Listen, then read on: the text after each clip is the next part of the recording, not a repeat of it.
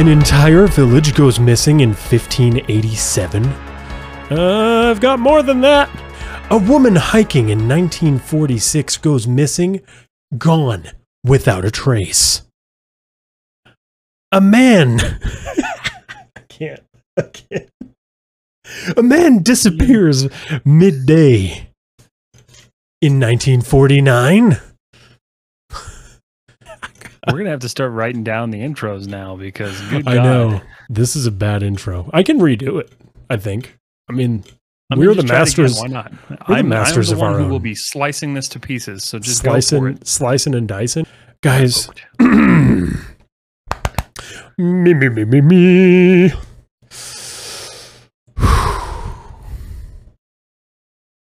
Yeah, you thought I was going to start, didn't you? But I didn't. An entire village goes missing in 1587. A woman disappears mid hike and is never found. And a man disappears midday in the 1940s. What do all these things have in common? They're all mysterious disappearances. And that is the theme of this week's Morbid Message Monday, brought to you by Tech Mess.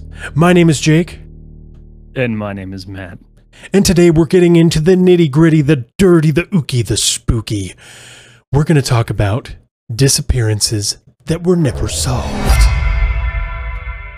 Matt, how are you feeling about effect. this? I'm pretty excited about this. I always like mysterious disappearances. Um, Yeah, I find absolutely. them incredibly intriguing because there's always so much to what led up to that moment. Absolutely. Yeah. I, So- I feel you 100%. So here's the thing these disappearances range anywhere from, like I said, 1587 to like, I think the l- last one is 1986, maybe. Yeah, none of them are super so, recent. yeah. And the thing about Morbid Message Monday is we're trying to make your Mondays ooky. We're trying to make them spooky. We're trying to make them educational. As if the term Monday wasn't ooky and spooky enough. Does it make us believe in time travel a little? It might. It could. Because this first one. I'm I'm not totally convinced it wasn't aliens. So let's jump right in to Virginia Dare in the Lost Colony.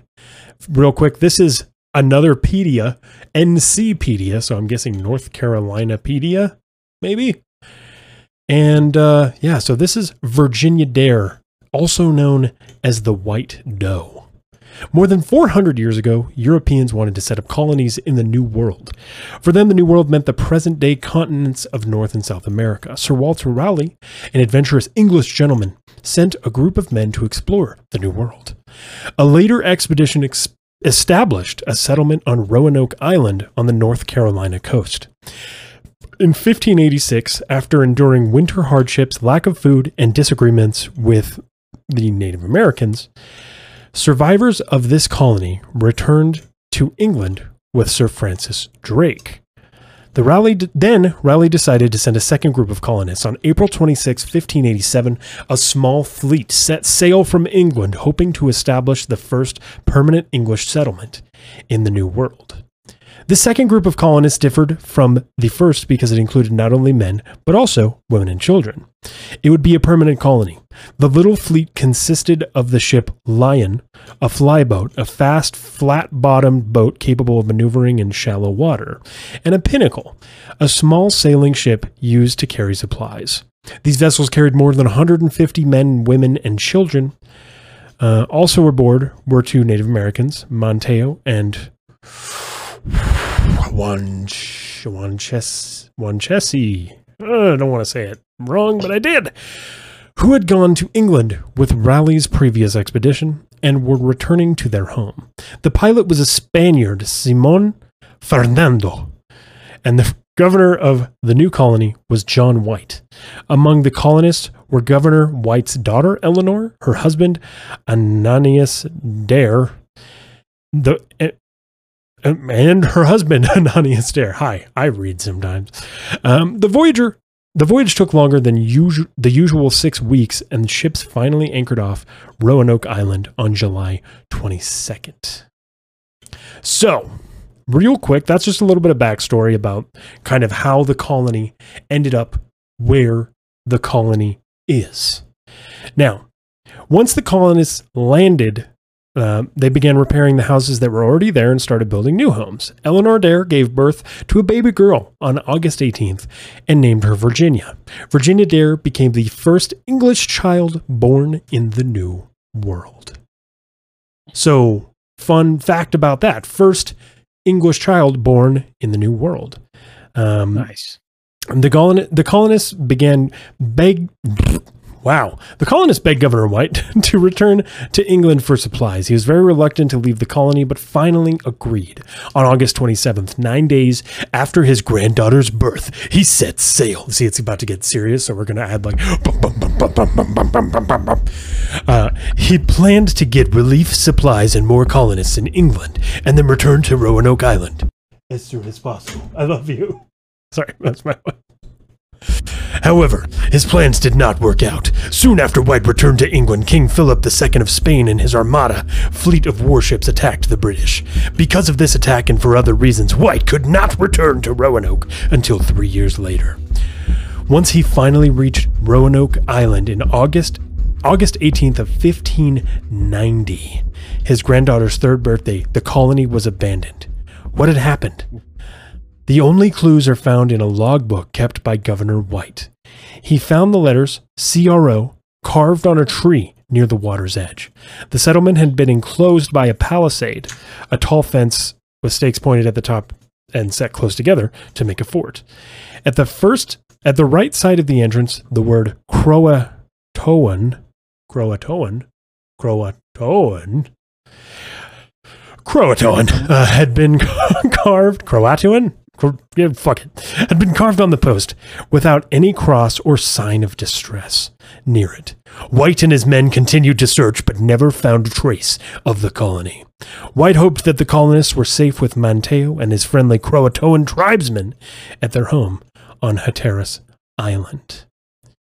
So, ob- obviously, this is this is a rather in-depth, detailed thing. So I'm going to try to skim a little bit so Matt can get to his.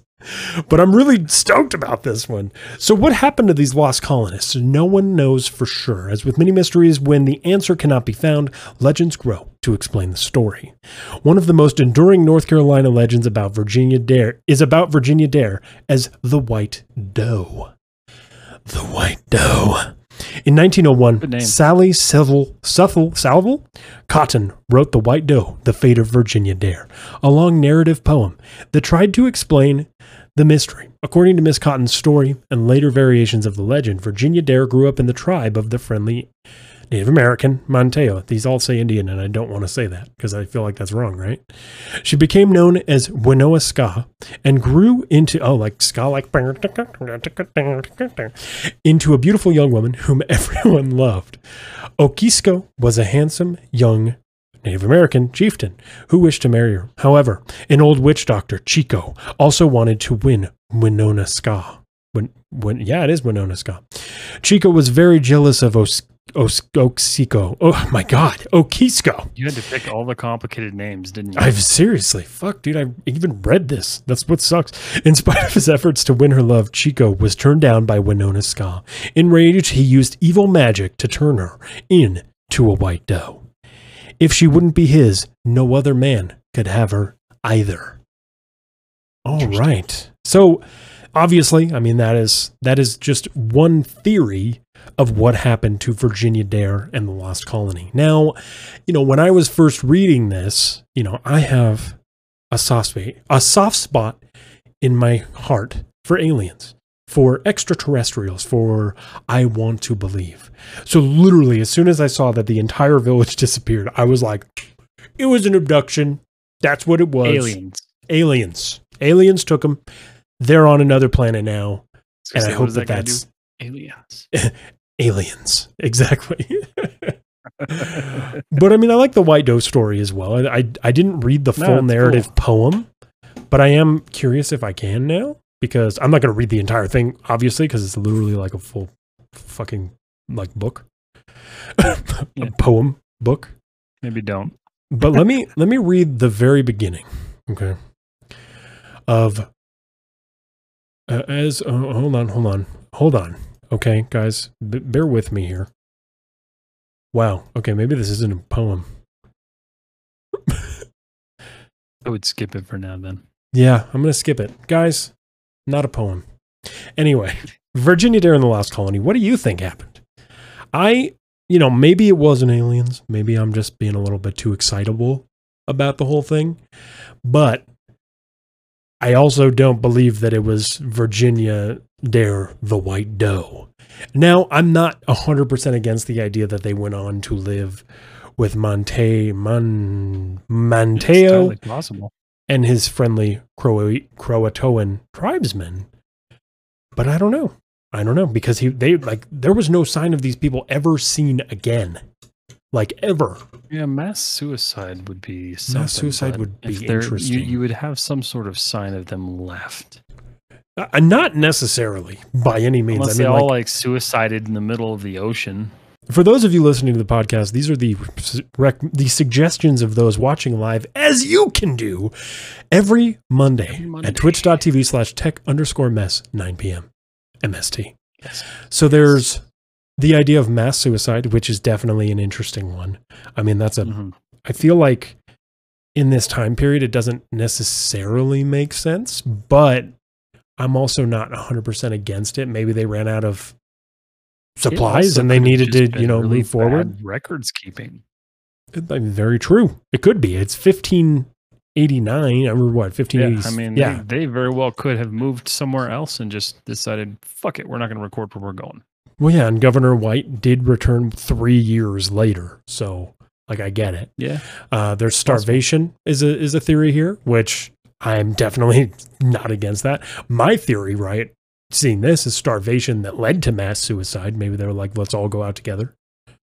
I don't know. Okay. Water, cholera, that's true. And then I like aliens, as do I. I like the idea Everybody that likes it was aliens. aliens. So yeah, that is the tale in as in very thin form of Virginia Dare and the Lost Colony. I mm-hmm. don't know. What do you guys think? I, I I'm still a little like, what happened? Because none of them were ever heard of from again. So, I mean, yeah, they might have all just died, and like it could be like just a boring, like, oh yeah, they all lived and then they died. but the truth is out there. You're absolutely right. Very well could have been the first social protest. Yeah, I thought you were gonna say social distancing. Social distancing. It it crossed my mind. I'm not gonna lie. It did cross my mind with today's day and age. Hundred percent, hundred percent. So, Matt, you know, we talked about this woman Yeah. disappearing without a trace. Yeah. Let's hear about the next person. Let's talk about the man that vanished into thin air. Oof. Let's Mm. go. I can't wait. James E. Tedford, often referred to as Tet Ford, born in 1884 in Vermont. Not much is known of his early life, but in 1940, he was a resident of Fletchertown, Franklin, VT. Which, what is that? Is that, what is VT? Something, man. Vermont. It's Vermont. Hey, that's a place. Hey, Vermontians. We we see you. He lived there with his younger wife, Pearl, who was 28 and he was 56. So there's that. Interesting. Literally double the age. Things started to get very strange for the Tetfords. Following the Tetfords' return to Vermont at the end of the second spell of the milit- of his military service at the end of World War II, he returned to find his wife Pa- Pearl had vanished. No trace of her could be found. The property they rented in Fletchertown had been left abandoned, and the Tetfords family claimed no knowledge of the whereabouts of his missing wife. They say that they had last heard they had last seen her heading towards a Mako store in Franklin, and then they never saw her again. So she was out going shopping, and then poof, gone. aliens, yes. Aliens. We'll yeah. just chalk it all up to aliens tonight. Basically, every one of these mysterious disappearances is aliens. On December 1st of 1949, Tetford's remaining family reported him missing. Police investigators' reports show that he boarded a bus in St. Albans a few days earlier, but he had not arrived at his destination. So they picked him up on the way there. But he had disappeared in the last part of his trip on his way to a retirement home in Bennington and from a trip to see family in St. Albans, Vermont. Scheduled bus trip should have taken the best part of eight hours, but heavy snow caused a long delay. Oh, snow. I'll add the sound effects later.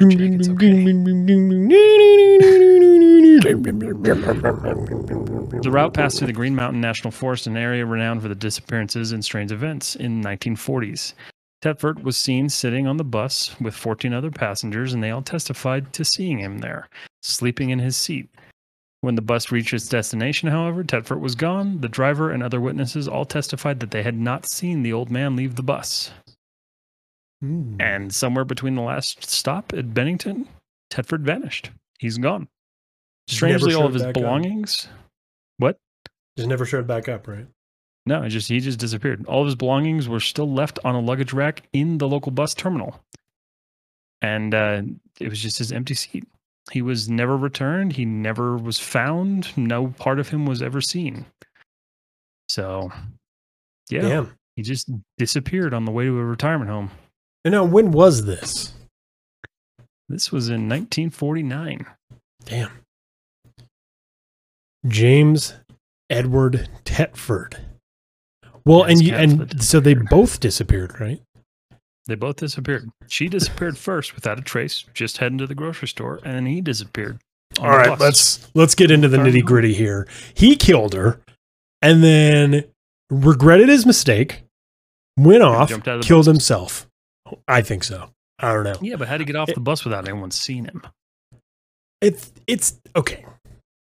Listen, I know that like oh nobody's on. but first of all, you have to keep in mind that people are very private, and they may not say a damn thing. True. They may be Very oh who's true. asking? Who's asking? It's the 1940s. You know what I mean? Like nobody wants to talk to anybody here. The days of the mob. And now, second, aliens, aliens who need rice and TP. Oh my god, you guys, you guys got ideas. We'll get into them in a moment. I think that James Tetford may have allegedly. I'm going to say allegedly because this is not a accusation. We do I not have the answers. I think that he disappeared his wife, and then he disappeared Possibly. himself. However, maybe- how would he disappear her if he was in active duty in World War II? Did he pay somebody to disappear her? Aliens, man, they they brought him back. That's what it was. They brought him back to disappear. I don't fucking know. I think I think there's I think there's more to it than they're leading on. Now, it Could be. Very much could be. and again, these these are these are older stories right now. Like these are the these are the nitty the the nitty the gritty. Everybody thinks it's aliens.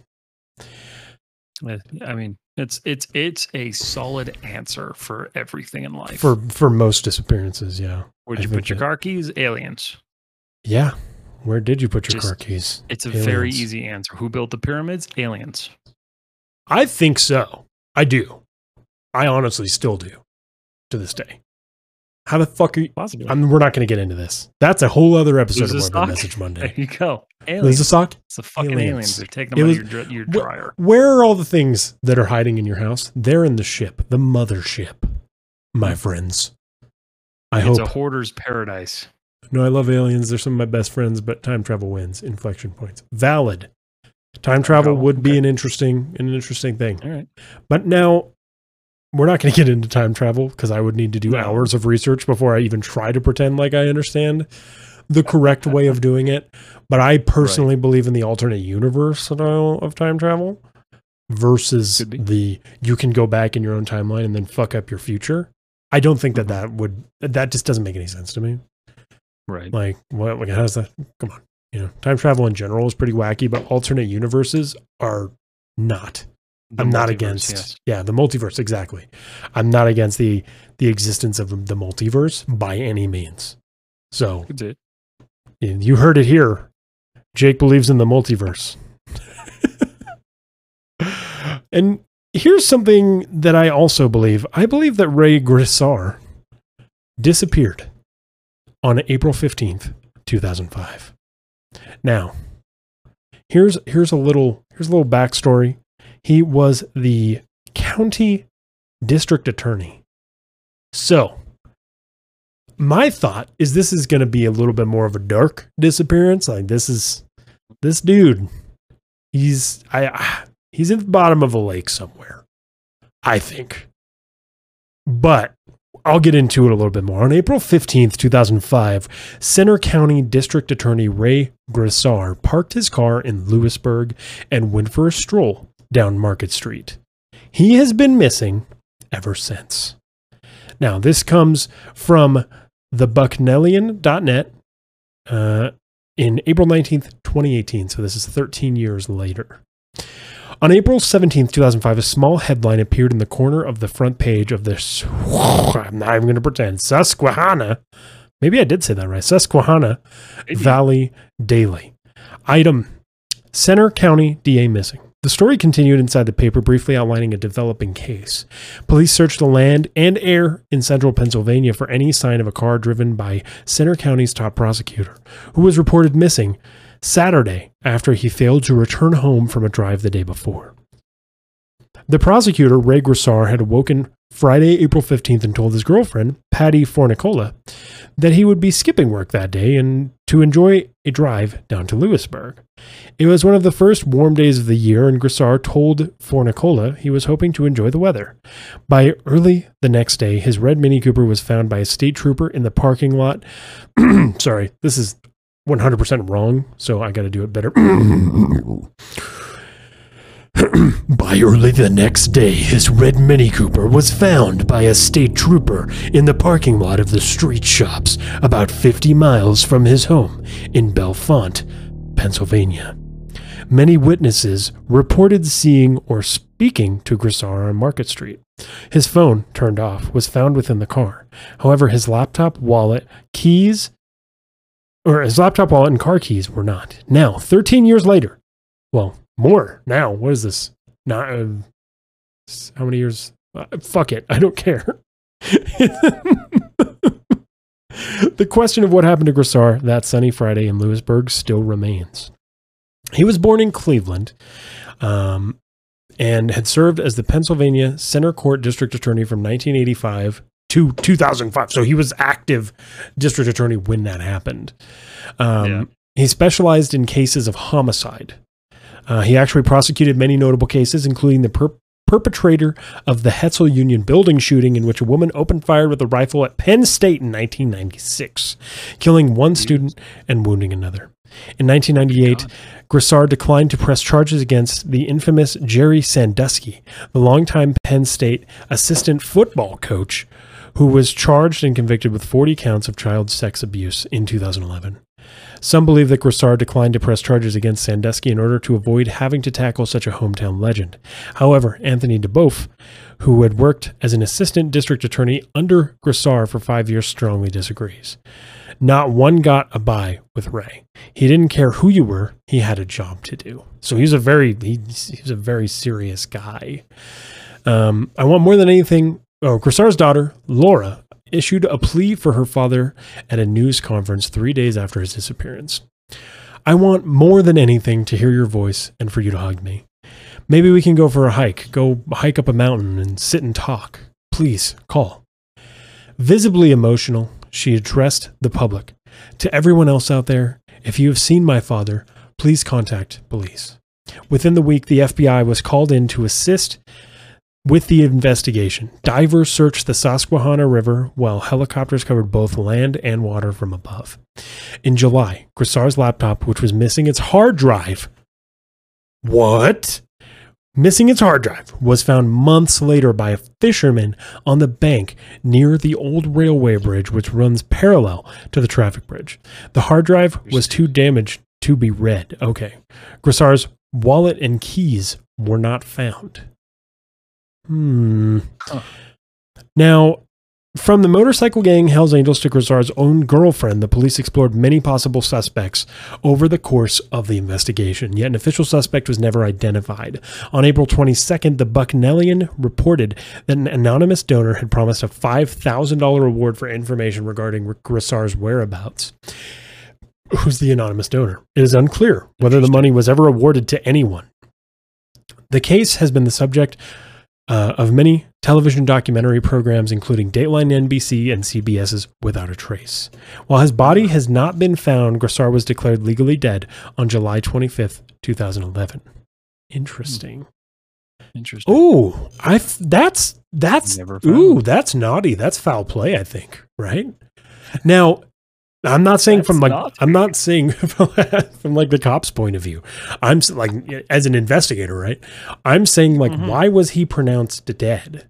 Like how long would is it? disappear like that? Yeah. Well, how long is it until somebody is considered legally dead uh during an investigation? I think it's a year. No. Because, be like, listen, dude, would be I mean, like- at answering that because she watches all the murder shows. So let's see here. Life insurance scam, maybe. I but I don't think that Gricar is sitting on a beach somewhere enjoying a marg. You know what I mean? I think there's there's something. I feel like there's something wrong here. However, Seven years. Seven years. the body was never found. However, the laptop, the wallet, and the keys were found. So maybe we got a little something something. Maybe. So you said seven years, but that was before seven years because seven years would be 2012. Hi, sure I'm it- math. I'm sure it's yeah. I'm sure it's dependent on like, you know, where the case went, how much they have on the case, and if they close the case out, they close the case out, and they basically just consider him dead. I don't really know. Yeah, that is true. I, I I'm not sure, man. I all I know According to the wizards of Google, which are always correct, seven years. seven years. The internet never lies. Mm-mm. So Never. let's let's go over this. What do you think happened? I I do agree with the concept that he kind of bailed, went to the Caribbean, and he's slurping down mai tais. Interesting. It's just so odd that the laptop would stay, but the hard drive was gone. yeah, but then then in the same else. article they said that the they found the laptop, the hard drive, and it was too damaged. Oh, did they find the hard drive? Okay. Yeah, it says the hard drive was too part. damaged to be read. I mean, still the same Oh, concept though, because Shit, I totally missed that. The hard drive was found months later by a fisherman months later. Okay. on the bank. so it was destroyed and then tossed into a river. Whoa, still, near the old railway bridge, which runs parallel to the traffic bridge. Because you don't you don't off somebody and then destroy a hard drive and throw it off a pier. Okay, first of all, yes. doesn't happen. Yes, you do.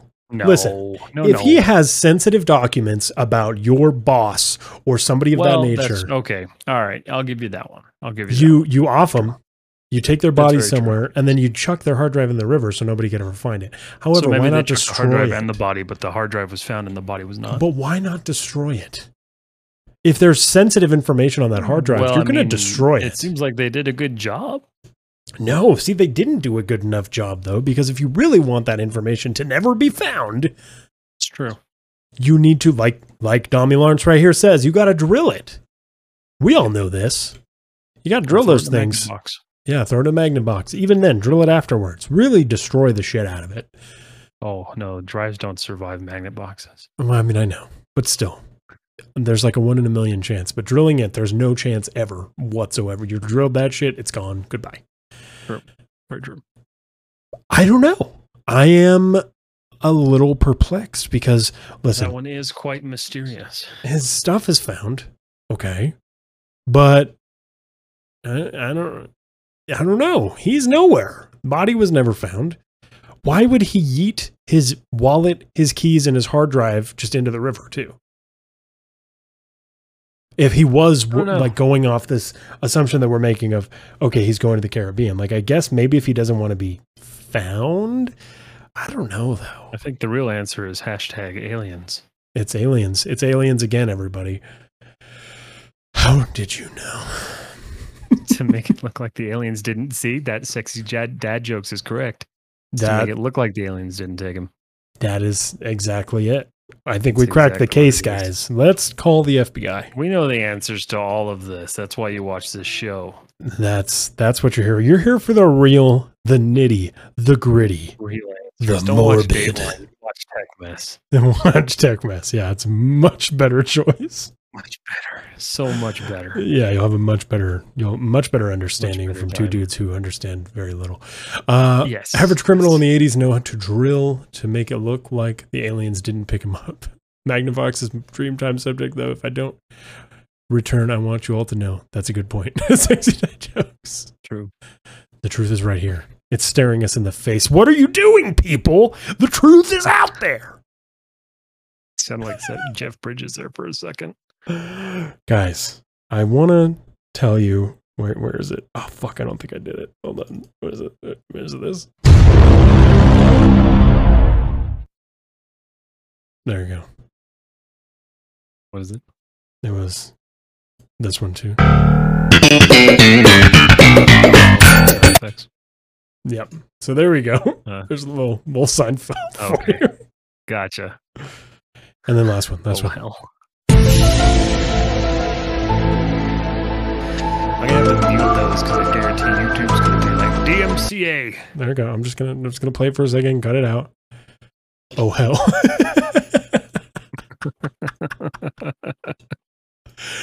Matt, yes. bring us in on this next one. This one's this one's an interesting one. I Hmm. always have a special place in my heart for the disappearances of ships. But more importantly, the random disappearance of the ship's passengers, only to find the ship without its people. Hmm. MV Joyita was a merchant Probably vessel. probably Hoyita. I'm just gonna throw it out it there. Hoyita? It could be Hoyita. It could be Hoyita. It's from New Zealand, so it could be Hoyita. Oh, it could be Joyita. So we'll, we'll say Hoyita. MV Hoyita. There's no uh, there's no correction on how you say it. Was a merchant vessel with 25 passengers and crew that mysteriously disappeared in the South Pacific in October of 1955. She was found adrift with no one aboard. The ship was in very poor condition with corroded pipes and a radio which, while functional, had a range of about two miles, which if you know anything about the ocean, it's big and two miles ain't enough Two miles ain't because of the faulty enough. wiring. However, the extreme buoyancy of the ship made sinking it nearly impossible, much unlike the Titanic. Investigators were puzzled as to why the crew had not remained on board and waited for help. So basically, this guy, this ship, the Huita, at about 5 o'clock a.m. on October 1955, the Huita left Samoa's Apia Harbor bound for Tokilau, to- Tokilu, Tokilau Islands, about There you go, 270 miles away. The boat had been scheduled to leave the noon tide the previous day, and her departure was delayed because her port engine clutch failed. Hoita eventually left Samoa on one engine. Oh, definitely not a good idea. She was carrying No. 16 crew members and nine passengers, including a government official, a doctor, and Oh, a Dr. Alfred Andy Dennis Parsons, a World War II surgeon on his way ho- on his way to perform an amputation. Um, her cargo consisted of medical supplies, timber, 80 empty 45 gallon 200 liter oil drums, and various foodstuffs. Voyage was expected to take 41 to 48 hours. She was scheduled to return with a cargo of copra. Not sure what copra is. It Hoita was scheduled like to arrive female Uh-huh. copper. I don't know. just kidding. I don't know. Hoita was scheduled to arrive in the Tokelau Islands on 5th of October. On October 6th, a message from Pak- Pakaofo Oh, yeah, reported that the ship was overdue. No You ship, gave me land-based operator. these are these are difficult. Uh, no, no land-based operator reported receiving a distress signal from the crew, and a search and rescue mission was launched. Um, they found the boat, but there was no one Mm. inside of it. The merchant ship Tuvalu, en route from Suva and Funafuti, sighted Hoita more than 600 miles west from the scheduled route Oh, drifting north of oh my god Va- Van, Vanua Levu. The ship was partially submerged and listing heavily. Her port deck rail was awash and there was no trace of anyone. Damn. four tons of cargo was also missing. The recovery party noted that the radio and was discovered tuned to 2182 kilohertz the international marine radio telephone distress channel so they tried to call for help uh, Okay. important things to note barnacle growth on the ship was above the usual waterline. There was some damage to the superstructure. And Okay. Hoyita carried a dinghy and three Dinghy. life rafts, but all were missing. Oh, So they left, sure. but were never found. Interesting. I don't know. Nowhere near the, the nowhere I near think the Bermuda I- Triangle. so I think I know what it was.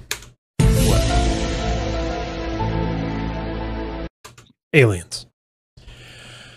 60 Jack he's on top of it. Alien landed on top. Alien landed on top. Yeah, absolutely. They heard, they heard all the crazy names and they're like, "This must be it." we got to take this down just to make Gotta this take it down. worse. This is this is the this is it. I don't know. I see that there's quite a few different hy- hypotheses about it. Uh, they said the only many. things that were really found were the fact that the lower deck were flooded and the hull was actually intact. Like everything was fine. So it seems like it just took on water. I But, find it um, interesting that all of the cargo was gone. Oh, interesting. So they found a pipe in the raw water circuit of the engine, circuit of the engine cooling system that had failed due to galvanic corrosion, Oh, allowing the pipes to bulge Interesting. and fill the bilges with water. Interesting. So it sank because of a mechanical failure. Still but- feels a little fishy. Where everybody go? I mean, yeah, you're out in the middle of the ocean and whatnot, but you're not just all gonna drown like immediately. Was it aliens or is this another Gilligan's Island tale? Storm plus aliens plus sea monster? At times we simplify too much. You're absolutely right. It could very much, yeah, it could be the Kraken. Yes. I mean, the Hoyita Davy was used for fishing in the late 1940s. Mm-hmm. So I'm not sure. The thing is, with all with all of these stories, not all of them, because like the Gricar thing was fairly recent. We don't have a lot to go off of because I mean, simply things were different. I mean, they don't have No, the I kind mean, of like forensics or anything that we have now. Right. Well, and that's Right. the thing too is like they relied on like a ship not reporting on time. Yeah. So by the time they figured out that you didn't report on time, you're already in trouble. yes, absolutely. So Oh, we didn't have satellites back then. And speaking of time, we're gonna run into trouble if we don't end this soon. Because oh my god, it's 9:45. let's we're gonna speed round it. We're gonna speed round this. Uh, la- these last two. Yes. Yeah. Yes. Yes. Yes. Yes. Okay. That last one's quick. This one is about Paula Jean Welden. Now, Paula Jean Welden was also from Vermont. Hello there. Uh, Vermont, what are you doing? Are there aliens in Vermont? I don't know, guys. Probably. Are there? Sorry, that's too easy. Um, the mystery began on nine, December 1st, 1946. Paula worked a double shift in the college dining hall, spent some time with her roommate Elizabeth Johnson, and then decided to go out for a while. According to Johnson, Paula was dressed in a distinctive red parka coat with a fur lined hood, blue jeans, topsider shoes with thick soles, and a gold Elgin wristwatch with a black band. She also remembered Paula's last words I'm all through with studies. I'm taking a long walk. Hmm. Okay. Paul's long walk was to be along part of Vermont's Long Trail, which in total runs 272 miles from the Massachusetts state line to the Col- Colorado, Canada, Canadian border. Canadian. What the fuck is wrong with me? Canadian border. The cold water. What? wow, the cold weather, and Paula's out. I'm embarrassed. This is awful. Stream's over. Good night. and Paula's outfit suggested that Paula hadn't planned on being out longer than a few hours. Shortly after, Paula, or a girl seen in similar clothing with the same physical description, was spotted by Danny Fager. Fager owned a gas station across the street from the college gates and alleged that he'd seen the girl run up and then down the side of the gravel of a gravel pit near the college entrance. This would have occurred just after Paula's departure from her room around 2:45 p.m. 15 minutes later, a man named Louis Knapp claimed to have picked up a young girl hitchhiking on Route 67A near the college. Knapp remembered her appearance as being consistent with Paula's and also recalled a seemingly insignificant chain exchange between himself and the girl. While climbing into his truck, the girl lost her footing. Knapp told her to be careful but said nothing until letting her out on Route 9 near the Long Trail. Hmm. Just before 4 p.m., Paula was seen again this time by several people in Bickford, Bickford Hollow, where she appeared to be heading toward the trail. One of these people, Ernie Whitman, warned Paula against traveling into the mountains without heavier clothing. She reportedly ignored him and continued on her way. So, okay. I'm feeling a little um did you did you learn about Elisa Lam at the Hotel Cecil? Yes. Okay. I'm getting a Yes. little bit of that vibe right little now. bit. She's, you know, kind of being a little reckless. She's just going for it. Now, I don't know what happened with Yeah. Elisa Lam. Nobody does. That's a whole other thing, but that's Mhm. covered in much more detail, and that's not what we're trying to cover. So we'll get back to it. Um, by the time night fell, Paula's roommates started to worry. Not wanting to arouse any unnecessary panic, Johnson said nothing to the college president, Lewis Webster Jones, until the next morning. Jones phoned Paula's parents to ask if she'd gone home for the weekend. Paula's mother collapsed with worry and was confined to her bed. Paula's father, engineer W. Archibald Welden, left his Stamford, Connecticut home for Ben- for Bennington.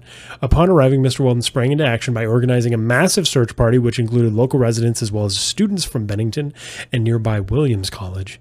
After a full day had passed with no results, most of the students gave up in just pure frustration.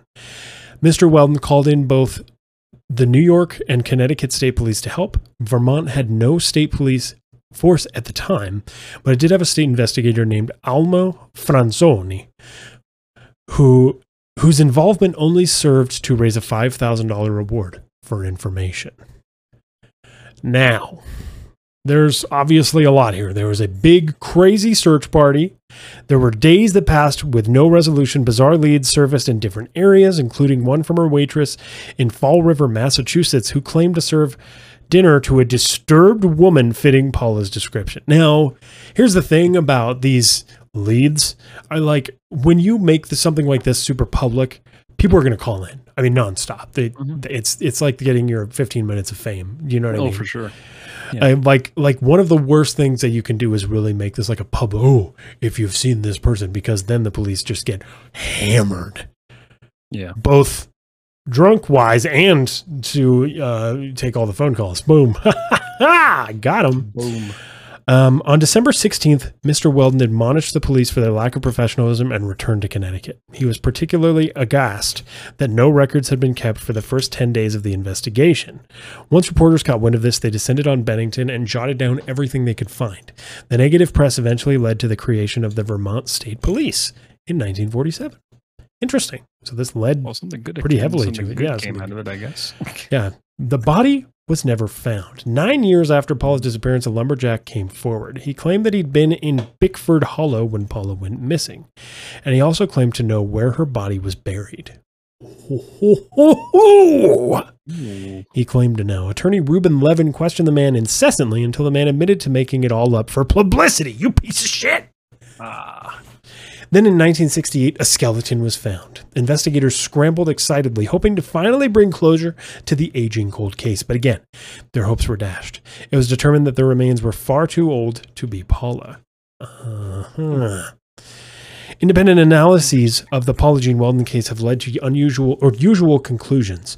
She became lost and died in the elements, or she ran off with a boyfriend. One of the eerie Eerier theories points to Bennington, the Bennington Triangle. What the fuck? A notorious section of the southwestern Vermont, of the southwestern Vermont, of southwestern Vermont. Dyson Dang shivers. What's up, dude? Good to see you. Where five people, including Paula, vanished between 1945 and 1950. Let's go. Next week, we're doing more mysterious disappearances. We're going to do all of the ones from the Vermont or for the Bennington Triangle, including this All one. right. We'll get into even more detail. Let's right. fucking go. The Bennington Triangle. Let's fucking do this, people.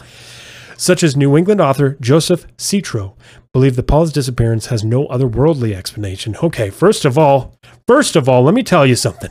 I'm trying. It could always be aliens. It could always Could be be. aliens. Officially, the unsolved case of Paula Jean Welden remains open, though it is unlikely that it will ever be solved. At this point now. No, not at this point. I mean, damn. That is Yeah. nuts. 1946. She was 18 years old. Crazy. 18 Good years God. old at the time of her disappearance. Can you believe? I mean, come on. What a dickhead, that lumberjack. Say, I killed her. I know where the body's buried. That's But, pretty uh, crappy. but then finally it was like, I made it up for the publicity. This is exactly what I was saying. Should've Like, people do that him shit. for the fucking for in uh what is it for the fun of it at that point. well no it's not the fun of it there's a word for it it's tampering with an investigation Yeah. never trust a lumberjack you're absolutely right time triangle Very- tommy very true, very hell yeah. man what what wow just these these cases right i mean obviously there's a lot of factors here and the woman Mhm. like you know paula she was 18 she didn't seem to be like out of shape or anything she did go into a very very rough you know mountain hike Right. basically where the elements could have easily killed her but there would be a body right unless like she was eaten by Yeah. like bears or something but i mean even then i think like You would have there's found more- something. yeah there's more to it here and like like i said i mean Bigfoot. up until 4 p.m people were like seeing her and everything was fine It was Bigfoot. Yeah, they, there is some, something interesting to the the waitress that said she saw a disturbed woman. I'm I'm hmm. definitely like maybe there's something there, but I mean big search parties that like had helicopters and like all sorts of craziness, And they found nothing. and they yeah. found legit nothing, That's literally nothing. Like I said, it is good that it led to the Vermont State Police being formed, and it's also good that it led us to the Bennington Triangle. Let's fucking go.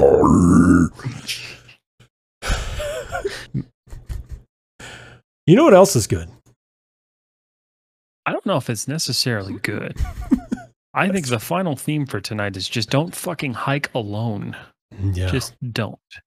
Mhm. Because Barbara Asunta Bolick disappeared July 18th, 2007, Bear in the Bear Creek Overlook in the Bitterroot Mountains of Montana. Last seen on the overlook of the Bitterroot Mountains, West Victor in Montana on Wednesday, July 18th, 2007.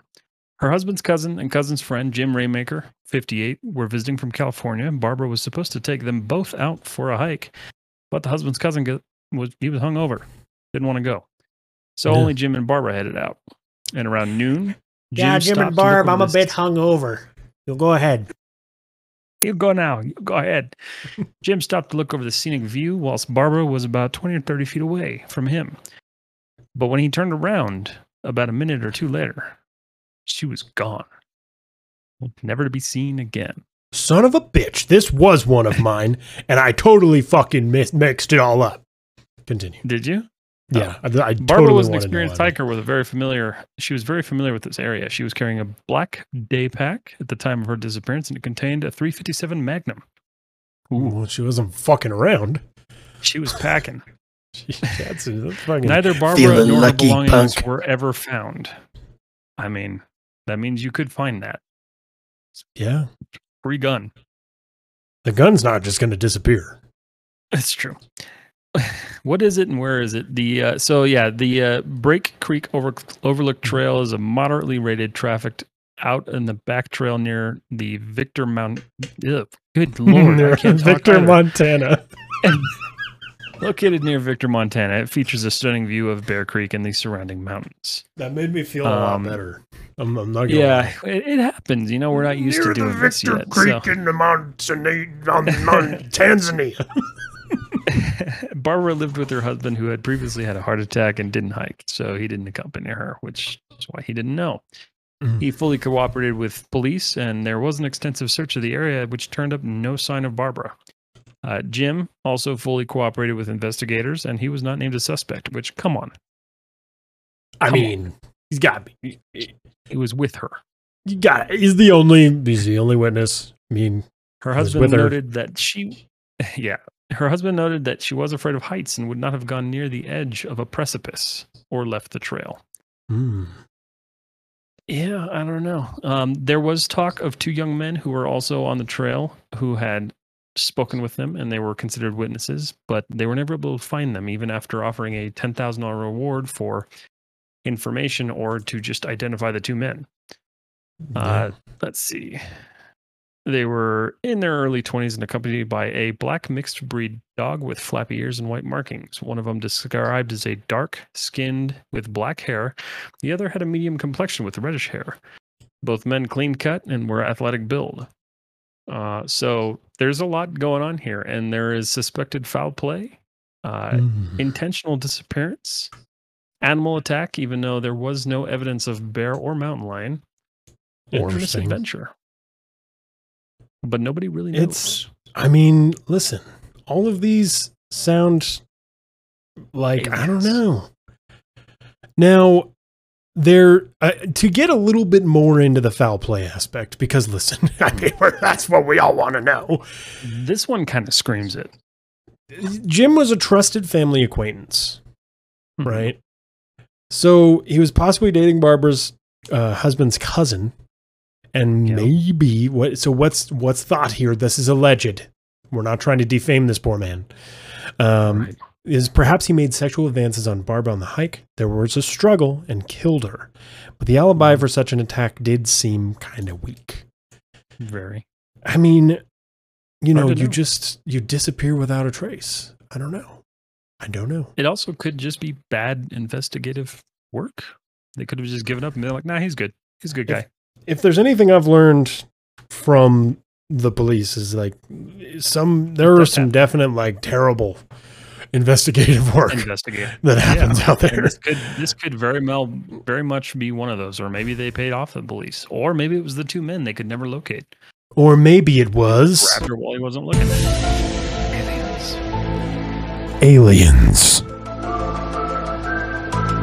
I'm gonna say Bigfoot just because we haven't talked about it yet. And We haven't think talked about was Bigfoot. part of this. Yeah, it was a cryptid, probably. It's Bigfoot. It's It had to have been. Barbara Bullock, what an interesting Chupacabra. what an interesting story there. Because I mean, she's got a 357 Magnum too. I mean, come on now. And she was back. She could have killed him. Yeah. I mean, honestly, she was packing a fucking that's dirty Harry. Just That's dirty. Feeling lucky, punk. So, uh, yeah, guys. Well, thank you so much for joining us today for another episode of Morbid Message Monday. I hope that you learned something new today. Um, if you didn't, well, I apologize for just letting you down. Mhm. But I don't think, I don't know, I don't think we did. Yeah, law enforcement needs training in aliens. They definitely do. They absolutely do. Not, not the police as suspects. Yeah, the police are always suspects, in my opinion. We're not going to get into that. But, Matt, do you have any final closing statements for this this week's episode? I do not, but thank you guys for making this the most viewed episode of Morbid Message Mondays. This will be going live on YouTube tomorrow, Tomorrow. Tuesday, and more live time for the chat, everywhere. One more time. everywhere Oh, podcast podcast uh, everywhere podcasts are available. Uh, if you listen on Spotify, make sure you hit that follow button so you never miss another episode of Morbid Message Monday. And again, guys, we'll be back. Next week with the Bennington Triangle because god damn mysterious disappearances are just too good.